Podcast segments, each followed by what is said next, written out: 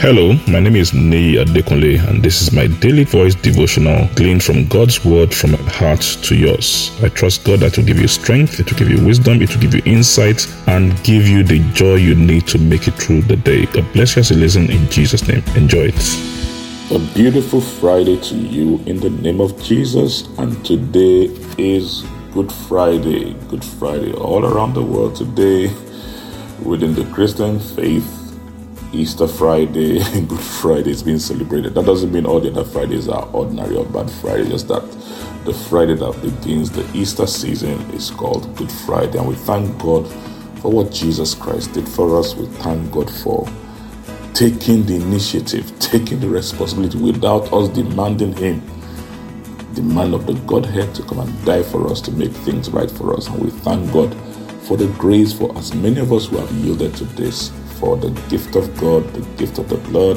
the gift of the new life in Christ. And we pray that the joy of the season will be yours in the name of Jesus, that you experience the power of God, you experience His grace, you experience the new beginning that comes with the power of resurrection in the name of Jesus. You know, Easter reminds us that at some point everything looked dark, hopeless, and finished. But just in a few days after that, everything changed it was a new beginning, God's power, God's grace. A new move began, and I pray that will be your experience in the name of Jesus.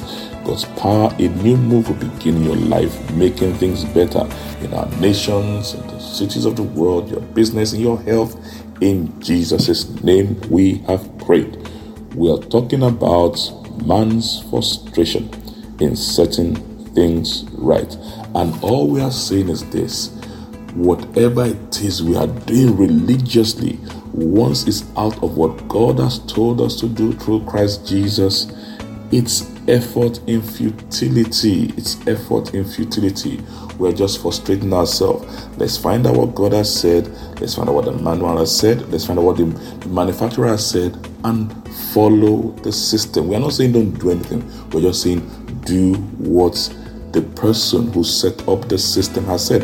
It's like starting a job. You know, you, you, you get a job in a company, and usually what they will do for you, they'll give you orientation, they'll tell you things to do and all that. They say, oh, this is what you do, how this is your position, and this is what you do based on your position, and this the reward system, this the compensation system, this is what will pay you. And you say no. And they say do A, you go and do C, and you are doing C, you are doing C, and they are evaluating you. And at the end of the month, they say, listen, we paid you to do A, you are doing C. We don't owe you anything. Why? Because the work you are supposed to do based on the employer's agreement with you is not being done. And that's the same thing with this whole thing that we call righteousness. We're talking about God setting things right. There is a way God has set the system up. And He says, just follow it. And Apostle Paul understood this so much. Why? He had experienced life under the, the Jewish religion and understood life under faith which came through Christ. Now let's read what the Bible says in the book of Romans chapter 10, Romans 10, 10 verse 4 to 9. Romans 10, 4 to 8, sorry. Romans 10, 4 to 8 in the message translation, it says, The earlier revelation was intended simply to get us ready for the Messiah who put things right who puts everything right for those of us who trust in him. Verse 5 Moses wrote that anyone who insists on using the law code to live right before God soon discovers it is not so easy.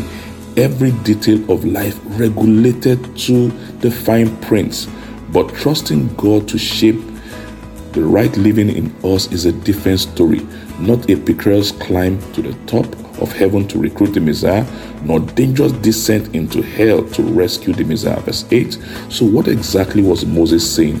The word that saves is right here, as near as the tongue in your mouth and as close as the heart in your chest, is the word of faith that welcomes God to do the work of setting things right for us.